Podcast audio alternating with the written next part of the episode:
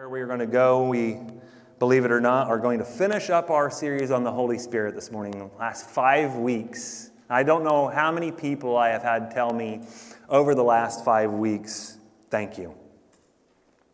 Thank you. I've really appreciated this. Thank you. I've never heard this before. Thank you. This just brought more clarity to me about who He, the Holy Spirit, is and what He does in our lives. And believe you me, as much growth and much as you've appreciated it, I have just as much, if not more. It, is, it has grown me um, and made me more sensitive and open to what the Holy Spirit is doing uh, in my life and in this church and around me.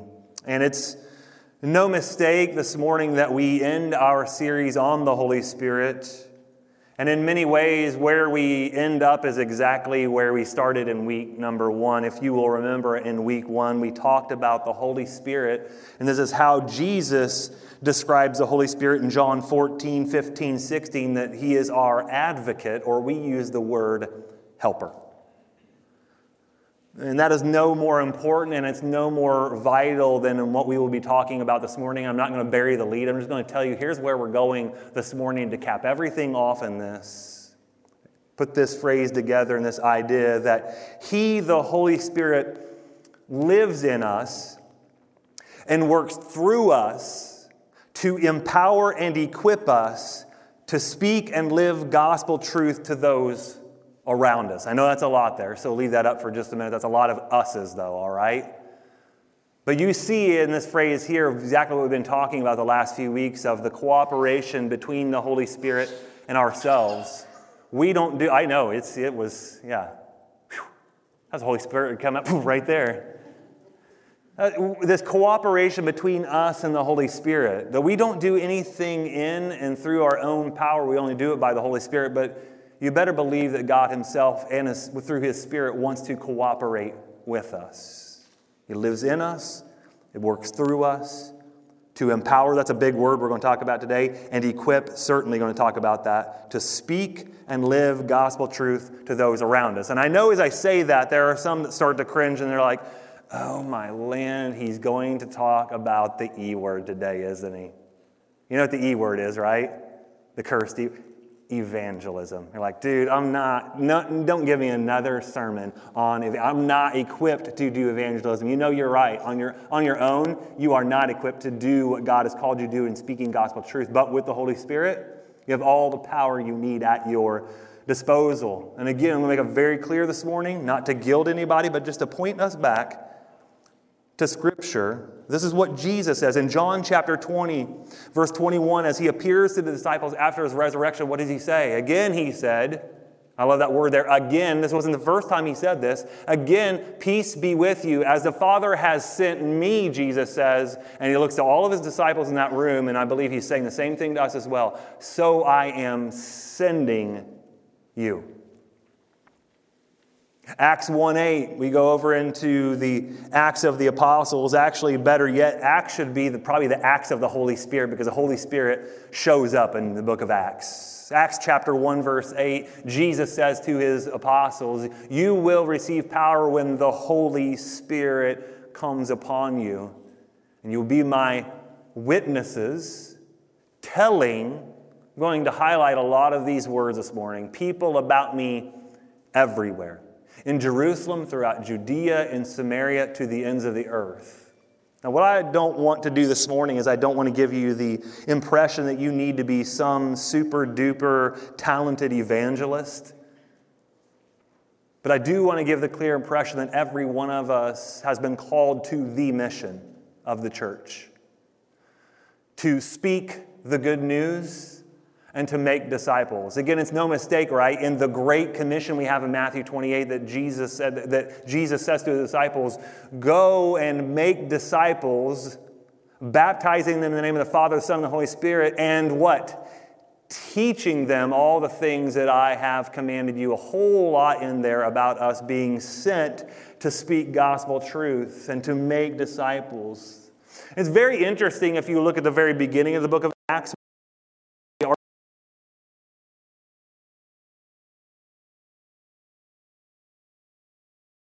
chapter 8 Find Acts 1 8, you'll be my witnesses to the ends of the earth, essentially, is what he's saying, and everywhere, all of these places. And then we have this moment in the church, and again, it's prefaced by in Acts chapter 7, you'll remember Stephen, a deacon in the church, a servant in the church, speaks truth and he tells gospel truth and he speaks it. And what happens to old Stephen when he speaks gospel truth? Killed. And we come to the end of Acts chapter 7, and, and there, actually, at the end of Acts chapter 7, we're introduced to a very important person in the book of Acts, aren't we? His name is who?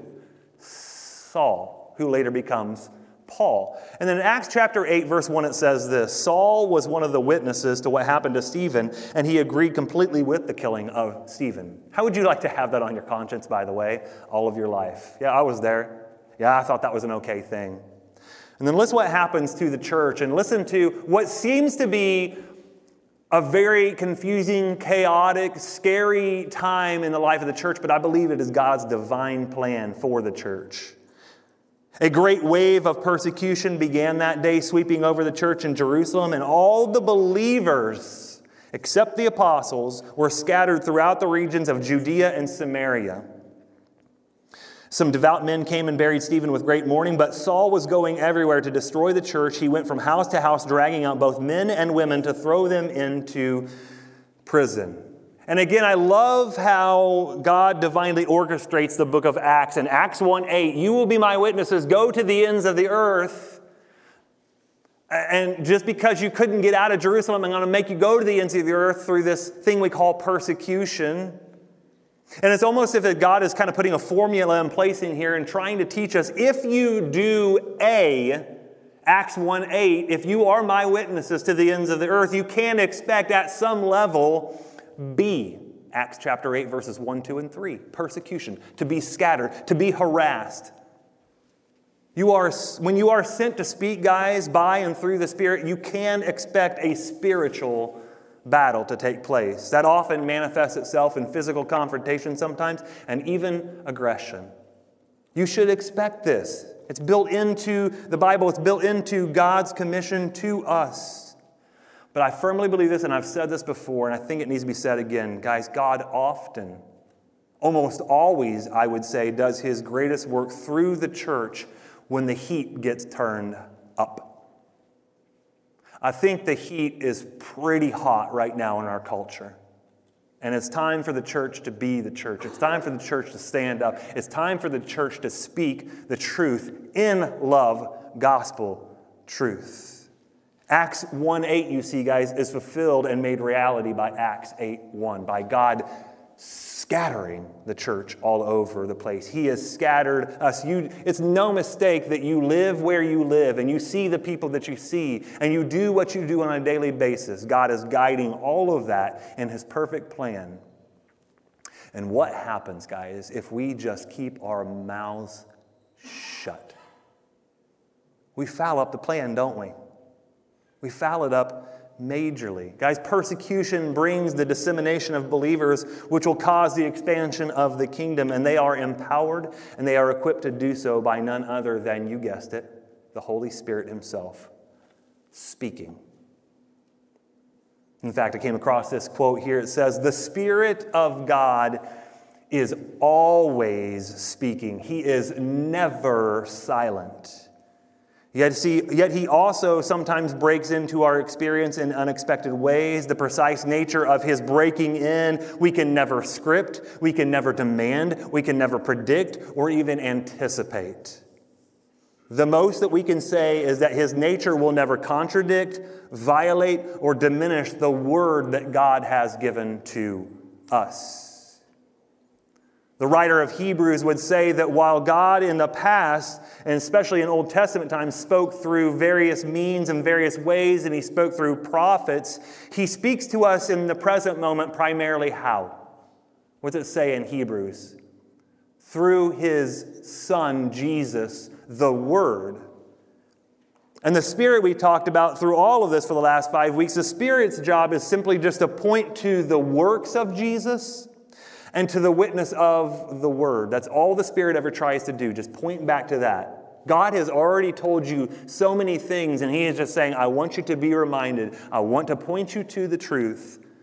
constantly. Guys, God is always, always speaking undeniably, clearly, and reliably through this, right here. My question this morning as we open things is Do you, would you love to hear from the Spirit in your life? Open your Bible. That's simply what you must do. That's the, that's the foundation and the cornerstone of what you must do to hear the Spirit. Now, now you're sitting there thinking, like, wow, I thought it was like a lot more mysterious and a lot more like supernatural and weird than that. No, just open your Bible, and that's where it starts to hear the Spirit. You will not hear the Spirit if you do not open your Bible. God's Spirit never operates independently of His Word, but in the same way, if you seek to just simply, there are a lot of people that say, I just, this is, this is good enough for me. I don't really need that Spirit to do anything in my life. If you operate the Word apart from the power of the Spirit, not only will your spiritual life be very, very dull and boring, but you'll also miss out on the power of relationship with God. We talked about that, didn't we? Very early in this. This isn't about tapping into some supernatural force, power, or experience. It's about having a relationship, a real living relationship with a living God. I think of it this way, guys being, being led in the Spirit, listening for the Spirit, hearing the Spirit, being guided by the Spirit is kind of like steering a bicycle. It only works to steer a bicycle once you are actually moving. It doesn't do any good to sit there and try to steer a bicycle while you're just stationary. You have to get moving. Guys, the Spirit steers as you obey God's commands. It's very clear that's the way things work out. Do you want the Spirit to move in your life and speak in your life? Then start moving and start steering and be obedient to what God has called us to do. You start pedaling in obedience from the Word again and He'll start directing. If you want to be led and empowered by the Spirit of God, then devote yourself to the Word of God. In fact, I would put it this way you will not know the Spirit any more than you know the Word of God. And I would argue you won't know the Word any more than you know and are led by the Spirit of God. And here's what the Holy Spirit does not do and if you ever hear somebody saying this, ignore them. The Spirit spoke a new word to me. The Holy Spirit does not speak new words, He simply speaks God's words. The Word of God that's found in the Scriptures. We, we saw that in week number one again. I just want to kind of remind you so we can get where we're going for today that in John 14 and John 16, he says, The Holy Spirit will lead you into all truth. He is a revealer of truth, He is pointing, pointing to the truth. And so, help understand as we get started for this morning that the, the Spirit speaks, that's non negotiable. Like, well, I don't know, Ryan. I really don't hear the Spirit speaking in my life. We'll get to that. But the Spirit is always speaking. He's speaking today. He didn't stop speaking back in the book of Acts. He speaks today. He moves today. But here lies the issue for most people and for most of us. How the Spirit speaks is often more of a mystery, isn't it? Somebody said this way a certain mystery encompasses the Spirit's leadership. John chapter 3, uh, verse 8 Jesus says this. Remember, he's having this meeting with, with Nicodemus, and he's talking with him, and he says about the Holy Spirit, the wind blows wherever it wants. He's making a, a connection here between the wind and the Holy Spirit. Just as you can hear the wind, but you can't tell where it comes from or where it's going, so you can't explain how people are born of the Spirit. I would add in there as well, he's trying to say, you want to try to figure out the Holy Spirit? Good luck. Zal, he's, he, he is he, he cannot be contained. Experiencing the movement of the Spirit is, according to Jesus, just like the rushing of the wind. We don't know where it comes from and where it's going to. while the word that God gave to us is very and abundantly clear, eternal, and unchanging, the Spirit guides us in ways that are mysterious and often varied. You ever feel that in your life as you're trying to follow God and you're like, what in the world? I can, I, I can barely hold on here. It's a bit of, of a mystery, isn't it, sometimes, of how the Spirit speaks to us. Guys, for whatever reason, I cannot answer this question, but for whatever reason, the scriptures never give us a clear, detailed description of the experience of being led into and spoken by the Holy Spirit. There are a lot of instances of it, but there's no one like pattern and formula. He always speaks in this way. It doesn't work like that. But where God has given us clarity is in His Word. So throughout Scripture, God leads His people both in the mystery of the Spirit and in the clarity of His Word. And as you read the book of Acts, and boy, I'm going to tell you guys, if you've never heard this story today that we're going to read in Acts 8, hold on. You get the sense, not just in Acts 8, but the entire book of Acts and the church being born in the book of Acts, that it is simply being blown about by this mighty rushing wind that we call the Holy Spirit. The Holy Spirit shows up approximately 59 times in the book of Acts. That's more than twice per chapter in the book of Acts. And in nearly 40 of those instances of him showing up, he is doing what would you guess? Speaking, saying something. Oftentimes, in many different ways. Guys, here's the way that I think about it. And again, this is not supernatural and mysterious and weird and funky. Here is what I think the Spirit does mostly in the book of Acts Empowering speech is the primary thing that the Spirit does in Acts. He gives us the words to say at just the right time that we say them. Although the Spirit does speak to lead us into the truth from the Scriptures, He is primarily, and this is where we're going this morning, speaking to equip us to be sent into the world to speak God's truth. The Spirit sends us forth to speak and to serve. And this is where we turn our attention in the book of Acts. I want to read this story here. The whole first story and part of Acts chapter 8 tells about Philip, a man named Philip. And this is not the apostle Philip that we know. This is a deacon in the church of Jerusalem, Philip. He is a servant. He is what we would call a layman in the church. He goes to Samaria. We know about Samaria, right? We've heard that before. We don't, they don't like Samaritans. And Philip finds himself in Samaria and he's like, God, why did you put me here? Really? Of all places? But guess what happens in Samaria? A massive, massive spiritual awakening takes place in Samaria. People are coming to Jesus left and right. There is something going on in Samaria. And then we come into the story starting in verse 26. And it says, As for Philip, an angel of the Lord said to him, after he's in Samaria, I want you, Philip, to go south down the desert road. This sounds very familiar, doesn't it, right? It reminds me of when God first calls Abraham. He says, Abraham, I just want you to go. We don't get any indication that Abraham goes, oh, That's great, but where? He just goes. Same thing with Philip. Go south down the desert road that runs from Jerusalem to Gaza. And so he started out and he met the treasurer of Ethiopia, a eunuch of great authority under the Candace. Now, Candace is not the person's name, Candace is like a title like Caesar. It was like the queen mother of Ethiopia. In fact, she really held a lot of the power, not the king so much, but the queen mother held the power. But this guy is a, a, a treasurer, so he's a very, very important man in Ethiopia. The eunuch had just gone to Jerusalem to worship. That's a little interesting. And he was now returning. Seated in his carriage, he was reading aloud the book uh, from the book of the prophet Isaiah. Now, listen here.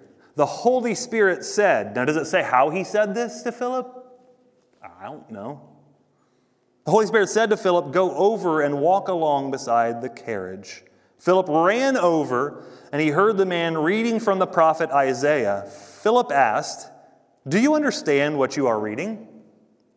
The man replied, How can I unless someone instructs me? By the way, if you ever have a moment in life where somebody says something like that to you, you better jump really quick at that. How can I? How can I understand what I'm reading? I'm lost in this. I'm confused in what's going on here unless somebody instructs and guides me. That's where all of us, all of our little spiritual should go, bing, that's me. I don't have all the answers, but boy, I should know the word well enough that I can lead him in understanding what this says. And he urged Philip to come up into the carriage and sit with him. I heard someone say this week Now you understand, right? This wasn't like a chariot like we see like in the Roman Colosseum and there's one guy riding in it. This is probably um, a, a, a, very ornate carriage and it wasn't even really a carriage that had wheels. It was being carried along by probably six or eight guys. And can you imagine this Ethiopian eunuch sitting in there and these guys are grunting? And by the way, it was about 1,100 miles from Jerusalem down to where they were going in Ethiopia. And he says, Hey, Philip, why don't you come up here in the carriage with me? Do you imagine all six of those guys went, Oh, geez, are you serious? Like one more guy in here? I don't need to be carrying any more weight. But he does. He welcomes him up. Again, by the way, spiritual antenna, being, I need somebody to guide me in understanding this. Oh, could you come up here in the character? Being, yeah, I think God's calling me pretty clearly you do not need a PhD to understand. Now, guys, do things always work out this well and this clear and this this? No, they don't. But sometimes they do in life, and we're like, oh, I don't, I don't know. Yeah, you, I hope you can find somebody to lead you. Or could you come up into my car? No, I'm really busy right now. I got to go do something. Right? No. Come up and sit with me. The passage of scripture that this eunuch had been reading was He was led like a sheep to the slaughter, and as a lamb is silent before the shears, he did not open his mouth. He was humiliated and received no justice. Who can speak of his descendants, for his life was taken from the earth? This is a really major part of scripture. It's probably one of, if not the greatest messianic prophecy from the book of Isaiah that he's reading. Again, bing! Like, seriously, guys, spiritual antennas should be going off all over the place. Bells and whistles should be going off all over the place. And the eunuch asked Philip, Tell me, was the prophet talking about himself or someone else? And so, beginning with this same scripture, Philip told him the good news about Jesus.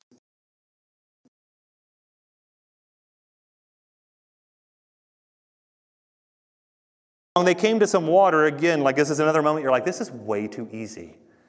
The, Philip, uh, the eunuch said, Look, there's some water. Why can't I be baptized? And so he ordered the carriage to stop, and they went down into the water, and Philip baptized him. When they came up out of the water, listen to this, this is where it kind of gets crazy, and there's like some early teleportation going on here. I really don't understand what happens. The Spirit of the Lord snatched Philip away. The eunuch never saw him again, but the eunuch went on his way rejoicing. Meanwhile, Philip found himself farther north in the town of Azotus, which is about 20 miles north of where they are in Gaza. He preached the good news there and in every town until he got all the way up the coast in the northern part of the territory there and came to Caesarea. I mean, guys, here's the main thing that I noticed right off the bat as I read this story and as I, we've read it this morning is that being led in the Spirit and by the Spirit's voice often means that you're not given the full plan. Can I just be very, very clear about that? Because I hear so many people say, if God would just give me a burning bush, if God would just speak audibly to me, if God would just give me a really great detailed blueprint that had everything on it that I needed to know, it, it ain't gonna happen. It ain't gonna happen.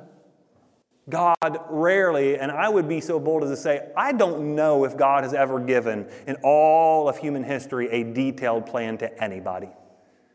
Because you know what that eliminates if God gives us a detailed plan? Faith. Just walk, just go.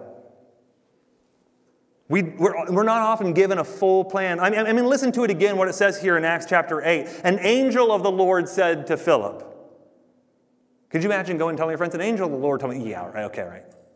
Angel of the Lord said to Philip, Go south down the desert road. And so he started out. And then a little bit later it says, The Holy Spirit said to Philip, Go over to that carriage there, to that chariot there. And Philip sees this chariot, and just I want to play this out here. Can you imagine?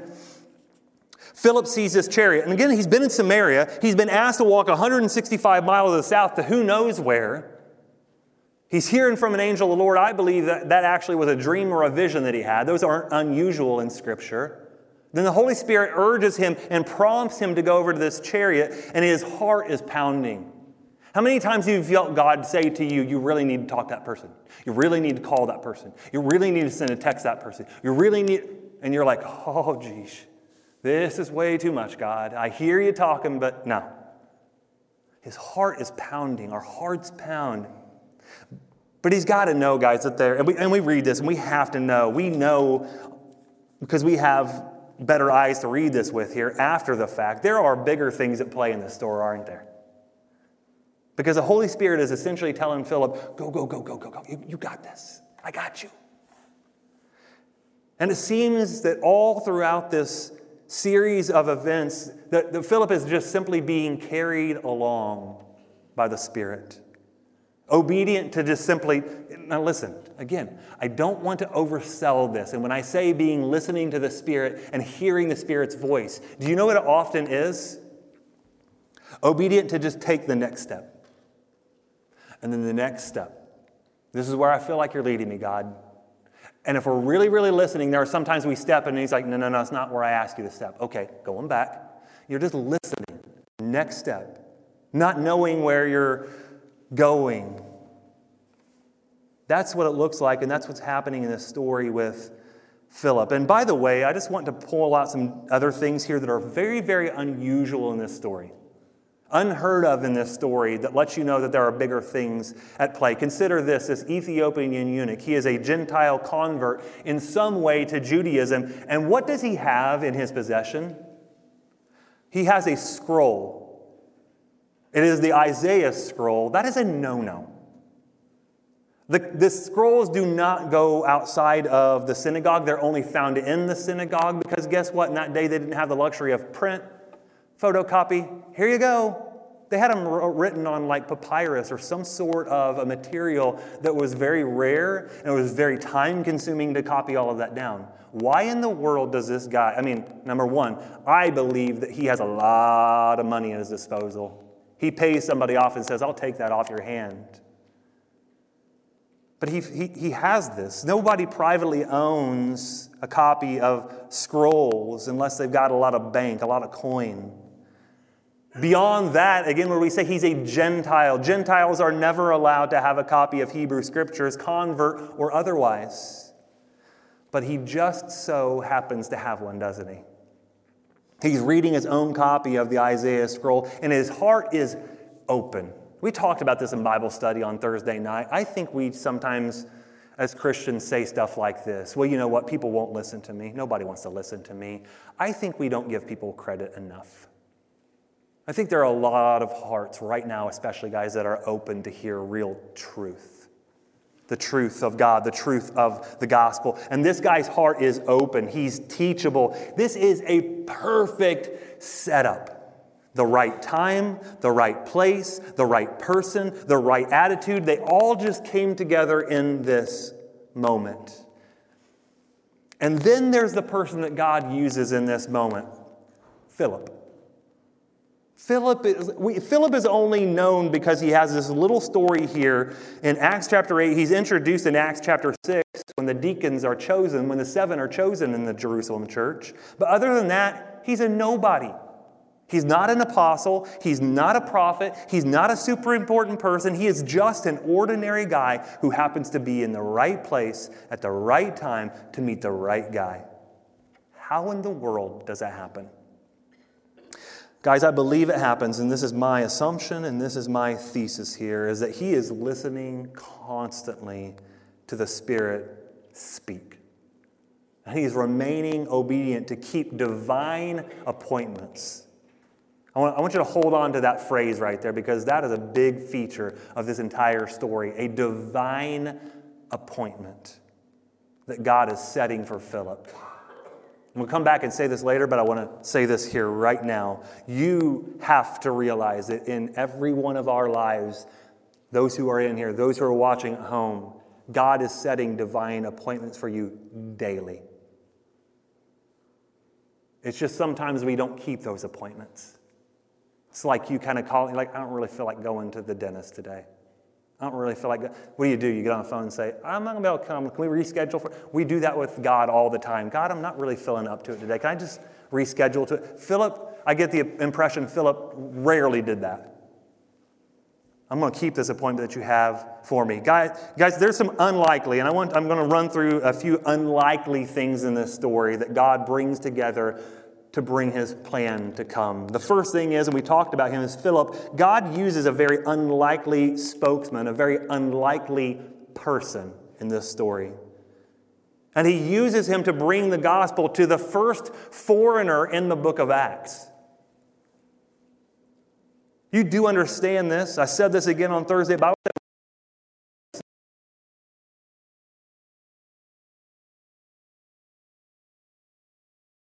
ordinary, untrained people. He only gets, get this, he only brings in the apostles for cleanup and support afterwards. He is just using constantly ordinary people. And so that's what we have here in Acts chapter 8 an ordinary guy in an extraordinary situation. Guys, you understand what Acts chapter 8 is, the story we just read. It is the church's first short term mission trip. Right here, you saw it. You see it with your eyes, you read it. This is the very beginning of the gospel spread to the ends of the earth, as Jesus again commands in Acts chapter 1 8. Do you realize the rest of the book of Acts, after this point here in Acts chapter 8, is the outline? It's the journey of the gospel going to the ends of the earth and how it gets there. And so we have an unlikely spokesman, an unlikely person that God is using in an extraordinary situation, but we also have a very unlikely place. Let's talk a little bit about Gaza. It's not the Gaza that we would know today in, in, in, our modern times. It was further south in the territory of Israel. Philip is told to go down a road that leads to Gaza, but it's not just any road, is it? Specifically, he says it is a desert road. We are, we are in barren wasteland here at this point in the story, guys. You know, you, you know you want to hear about Gaza? Gaza was a nasty, dirty, little town filled with Philistines. We've heard about Philistines before, haven't we? Those are not friendly people to the Jews. This is way out of the comfort zone for an observant Jew. It's a small podunk, out of the way spot in the middle of the desert where it seemed that nothing miraculous or ministry related could ever possibly happen.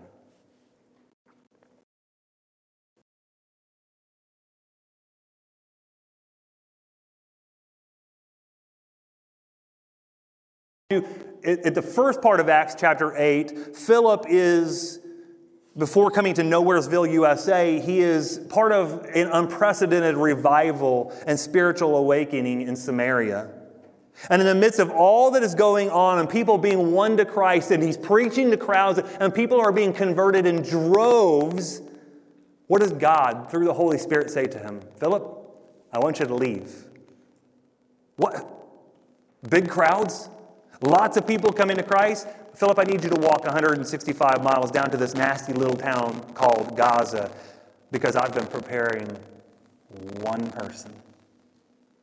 You see this, right? It shows up in Jesus' ministry, doesn't it? You remember the, the story that he tells that I would be willing to leave the big crowds in the 99 to go get the one.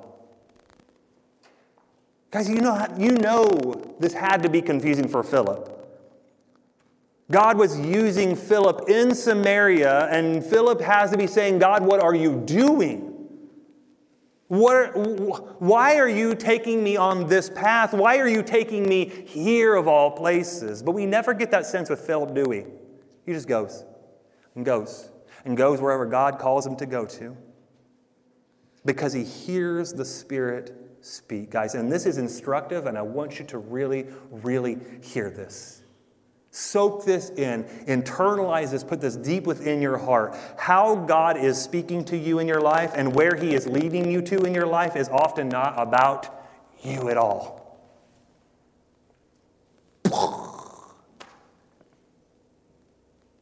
We so often treat it to be about us, right? Well, this isn't good enough for me. I got bigger things that God wants to do with me. To go there, I'm not going to go there. To talk to that, I'm not going to talk to that person. That's a you problem. How God speaks to you, where He is sending you, is not about you at all. Guys, if any one of us in this moment put ourselves in Philip's place and we heard the call to leave a blessed, fruitful ministry, we would likely think it was the devil speaking, not the Lord. We might think, not now, God. Nope, the things are going really well right here. Don't know. Not, no, no, no, not me. No, no, not me, God. Send somebody else, not me. No, no, not, not there, Lord. I'm not going there because I'm here right now. Things are going great. Everything's fine. And we might have thought that Philip would object to leaving great success in the work in Samaria to go out to a desolate desert of all places. But God had a plan, didn't He? He had a plan in all of it. And Philip, to his credit, and I think it's a great example for us, he submitted to God's plan. Wherever, God. Whatever, God. Whatever you want me to do, wherever you want me to go, whoever it is, I'm there. James Boice, a commentator and preacher, says it this way Philip was the front line man in God's work, especially in Samaria. In fact, he seemed utterly indispensable in Samaria, yet it was at precisely the moment when everything was at its height that God called, Samaria, uh, that God called Philip to leave Samaria and leave the area. The whole lot of unlikely things that I've talked about here person, place, timing, but we have a very unlikely convert too, don't we? These are the moments when we say never. That person would never come to Jesus. Oh, never, ever say never, my friends. Philip wasn't the only one being led by the Spirit, was he? This man, this Ethiopian man, was also, though he did not know it yet, he would come to know that God had a plan that he would bring.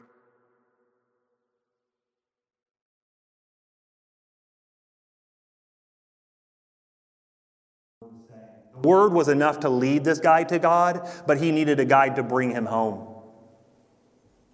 Jesus, through the Spirit, draws people to the Father, but he wants to cooperate with each and every one of us to bring people into the kingdom. This eunuch, and it's clear to me as I read the story, something was missing in this eunuch's life. He was a convert, he was, he was interested, he was, he was close-ish to God, but there was something that was empty inside of him that he was missing. He had gone to Jerusalem to try to find God, but he was returning home more confused than ever. ever. He went to Jerusalem to find God and he couldn't do it, so God found him on this road, this dirty, desolate road, and he sent a messenger to him. Let me ask this question as a real, actual question. It's not a rhetorical question. Think about it, ponder on it. Are you aware of where the Holy Spirit is speaking to you in your life? Could you, could you say with all honesty, I do, I feel like I've heard the Spirit speaking lately in my life? When is the last time that you had a sense that He is sending you to a place or to a person or He's calling you to something, putting something or someone on your heart? Are we even listening? Maybe you listen to this story this morning in Acts chapter 8 and you think to yourself, Ryan, this is way too far fetched. This is way too impossible. This is way too weird. You're thinking, why in the world doesn't God just speak to me like that? Why doesn't anything like that ever happen to me where it's just as simple as that? Maybe, guys, it's because you've never really put yourself out there. Maybe you've never really listened to the Spirit speaking, or you've stopped listening to God a long time ago. Guys, oftentimes the reason that you and I cannot hear, the reason that you and I are off mission of what God calls us to do, is because we are not listening to the Spirit. And I want you to listen to this. J.D. Greear says it this way. This is, this is really actually revolutionary. God never wanted us to do the Great Commission for Him, but with Him. You see, you don't have to go out there and be a rock star and to be a scholar and to have such charisma and awesomeness to you that everybody is flocking to you and drawn to you. That's for. God just says, I just want you to do this with me, to cooperate with me, to be carried along and snatched away with me. Guys, God wrote involvement into the Great Commission, the greatest commission that we have, into his most basic call to follow him. And in that, God is sort of like what I would term a spiritual tornado. God seldom pulls us in and calls us to something without almost instantaneously hurling us back out and sending us somewhere. We're like, God, I'm cool if you just keep me like right in the eye of this thing and I just get caught up on this warm, fuzzy stuff. No. God says, now, go. It's uncomfortable, it's trying, it's dangerous, but that's what God often does with us. And why in the world would we assume that God has ceased to guide us just like that today. right now, where we are, where we are sitting, where I'm standing, like he led Philip all of those years ago. Because, truth be told, guys, there are plenty of people in this world today and around us who need to be led to the truth of God by the guidance of the Spirit and a trusted friend right by their side.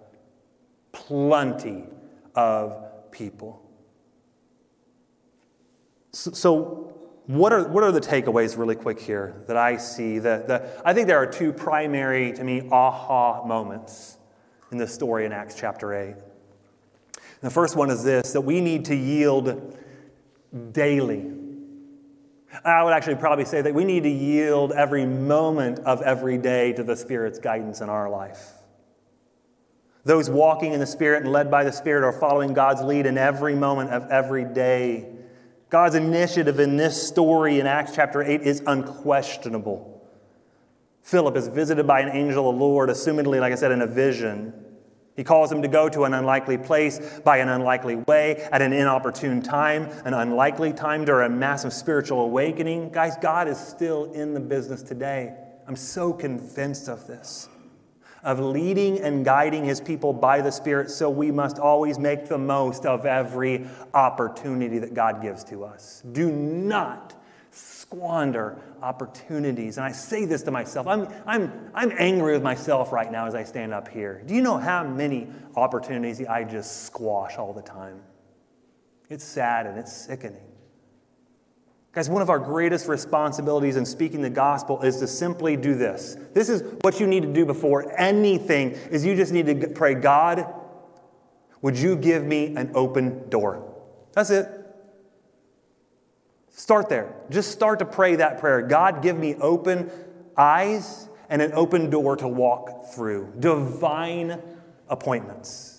And then, having prayed eventually for those open doors, and you see doors start to open and your eyes become open to what God is doing, you keep alert for opportunities and possibilities God provides. And then, guess what? You have to actually walk through that door.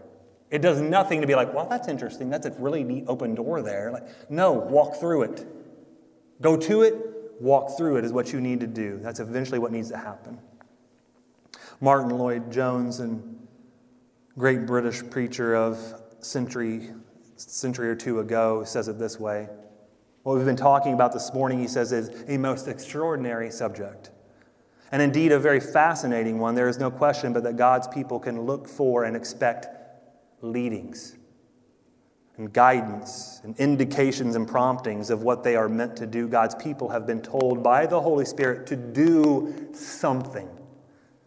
They knew it was the Holy Spirit. We know it's the Holy Spirit speaking to us. And it transpired throughout church history and in the scriptures that it was obviously God's leading. But can I say it this way? None of us in this room need to feel led to share the gospel. Guys, we have a license. We are card carrying members of Go Do That a mission, a mandate to do that from Jesus himself. You should be praying for and you should be seeking opportunities and remaining open to the Spirit's promptings. And when God speaks, we must speak and we must act. But here's the kicker of all of it. Again, I ask this question how many of us are hearing the Spirit in our lives? The Spirit's voice, guys, is only as loud as your level of obedience. If you will not take another step, if you will not take the next little tiny step, you're going to start you're going to stop hearing the spirit more and more in your life. His voice will become quieter and quieter in your life. Not only do we need to yield daily to the spirit's leading and guidance, but we need to understand and we need to explain the good news to everyone that we come across. This Ethiopian man needed more than a friend in his chariot. He needed an encounter with someone who could explain the truth of the gospel with the Spirit's help. Guys, to be a very faithful witness and speak good news into people's life, we need the Spirit, as we've been talking about. We also need a very good grasp on the Word. Again, you don't need to be a PhD scholar, super duper awesome smart person and know every last minutia of Scripture but you have to understand basic things about the Word of God. Guys, you need to understand that your personal time with Jesus and reading the Word, your devotional time and study of Scripture is evangelism training. Have you ever thought about that way before? Like, I'm just reading to read. I'm reading because I love God's Word. That's good. Love God's Word. But see it, God is training me here as I read this. That's why it's so incredibly important to get the nose into this book, to the words. John Stott comments on the double goodness of God in this passage. He says, The fact that God has given us two primary gifts First, the scriptures, and secondly, teachers to open up, explain, and expound and apply those scriptures. It is wonderful to note God's providence in this Ethiopian man's life, first enabling him to obtain a copy of the Isaiah scroll, and then sending Philip to him. Guys, I want you. Uh, divine appointments await every one of us. You step out of these doors today, God already has an appointment for you. It's, it's just, are we going to be on the lookout and we're we going to keep that appointment? I want you to think of it this way. Just make it very simple here. You are where you are today. You are sitting in this room this morning because someone chose to keep a divine appointment and share the good news with you. Maybe it was even several different divine appointments across the lives of several faithful people in and around your life. But the fact remains that you are here, and many of you are in Christ because someone kept a divine appointment and seized on the opportunity that was presented to them. Will we do any less? Should we do any less than that? But fear not. Again, some of you are like going in a panic attack right now, like, oh my land, why is he telling me to do this? I can't do this. I can't talk. I can't speak. I'm not good enough. I'm shy. I could never go out and save a lost world. You're right. You cannot go and do this on your own. God never. He never put the weight of world evangelism on any one of us. But collectively together, through one conversation and then another conversation, the kingdom begins to and continues to expand. He simply just calls us to follow and to obey where He leads. It's interesting. I love this scripture. If you turn over one more book to the uh, book of Romans, Romans chapter 9, great, great chapter in Romans. I'm sorry, Romans 10 is where we're going to be. Romans chapter 10, verses 9 and 10 say this. If you openly declare that Jesus is Lord and you believe in your heart that God raised him from the dead, you will be saved. For it is by believing in your heart that you are made right with God, and it is by openly declaring your faith that you are saved. But he also says this, doesn't he, in verses 14 and 15? Listen. But how in the world can people call on Jesus to be saved unless they believe in him? And how can they believe in him if they have never heard about him? And how can they hear about him unless someone, what? Tells them. That is why the scriptures say, How beautiful are the feet of messengers who bring good news. It doesn't say there in verses 14 and 15, How can they hear unless we go? But how can they hear unless we are sent? Paul often emphasizes this that God's sending is the real important thing, not necessarily our going. We often get that backwards. No, the important thing is that God is sending us and for us to realize that and then to go. Because unless the Holy Spirit, guys, does the sending, our going does no good. See, that's the problem. A lot of us are going in a lot of the wrong directions. We're going somewhere, but we're getting nowhere. Guys, the Spirit of God is doing the same thing today that He was doing thousands of years ago, and the same thing He would be doing Lord willing, thousands of years from now, He's just filling the mouths of ordinary believers and people to do extraordinary things in unlikely places, at unlikely times, in the lives of the most unexpected and unlikely people. And when that happens, guys, the possibilities are endless. I guess you could say that they are all the way to the ends of the earth. What's very interesting, last story here, and then we are done. What's very interesting about this story in Acts 8 is that church history and tradition, and there's no way for me to prove this, no way for anybody to prove this, but there is very, very good evidence and tradition that says this eunuch here in Acts chapter 8 and his band of guys and servants who were carrying him the 1,100 miles went on to plant the first church in Africa. Isn't that really great? That's how it's supposed to work, guys. That's how, that's how a fire breaks out. That's how a revival breaks out. Before there are any other converts in the book of Acts, Jerusalem or otherwise, we have a thriving gospel centered church planted right in the heart of Africa. And wouldn't you know it? If you were to guess, and not a very hard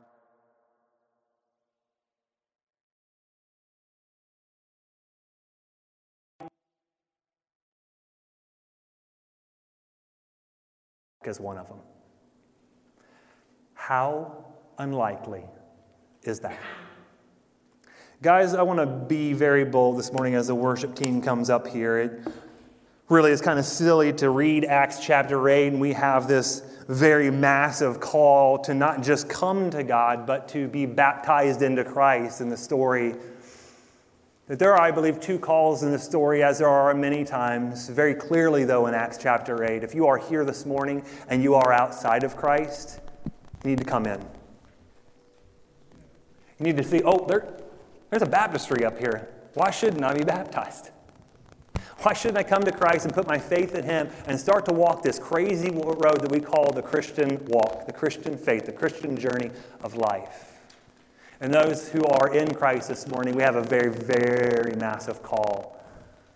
But lucky for us, we have a very, very great power at our disposal. We are called at all times to go and to speak good news. I had a moment this week. I have to be very, very honest with you. It's difficult sometimes as a minister of a church, and you get locked into this church and in this little bubble right here. And you know who I see every single day of every single week? Two wonderful people, Levi and Brenda. And Levi and Brenda, and Brenda and Levi. They've listened to me speak enough, all right?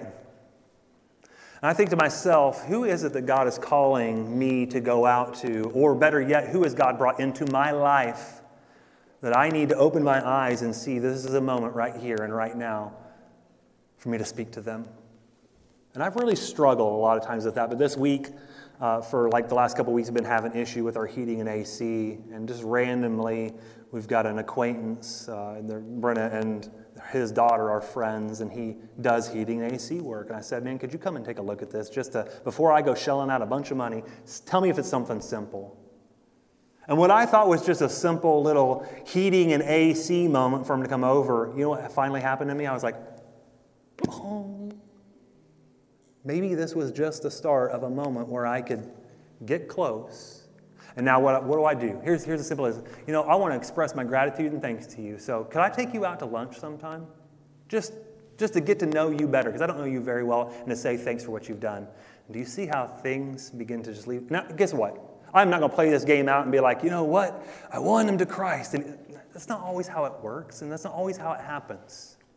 But what would happen if I do not, and I've not taken the opportunity yet, so I'm, I'm, I'm going to be preach. I'm going to, I'm going to do what I preach. I'm going to do this. To take the opportunity to do something as simple as say, can we just sit down for lunch sometime and let's just talk as two, two humans together? I want to know more about you and I want you to get to know me because you live just down the road, so I might as well just do that.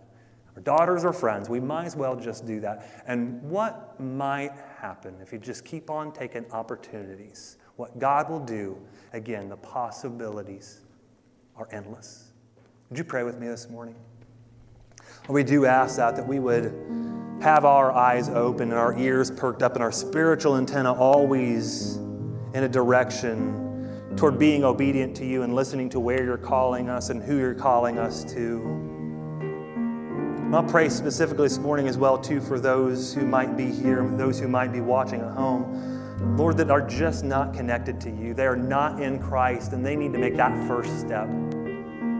They need to make that step so that they can take the next step to speak gospel truth and news. And so I pray that if there's anybody, and only you do this, Lord, I'm not doing this right now to guilt anybody into doing anything, but Lord, if you're tugging on a heart this morning, if you're weighing heavy on a heart this morning that needs to make a decision for you, that you would do that.